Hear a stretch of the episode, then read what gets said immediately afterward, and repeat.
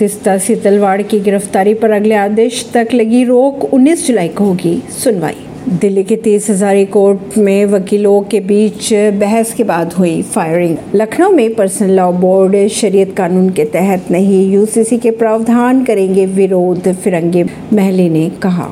तीस हजारी कोर्ट परिसर में गोलाबारी के होंगे विस्तृत जाँच बार। काउंसिल ने कहा, डेटा प्रोटेक्शन बिल को कैबिनेट ने दी मंजूरी संसद के मानसून सत्र में किया जाएगा पेश। उद्धव ठाकरे की अगर बात करें तो पूरे महाराष्ट्र का दौरा करेंगे।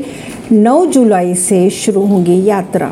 शरद पवार ने कहा कि आज की बैठक ऐतिहासिक साबित हो सकती है, पूरा देश उन्हें देख रहा है।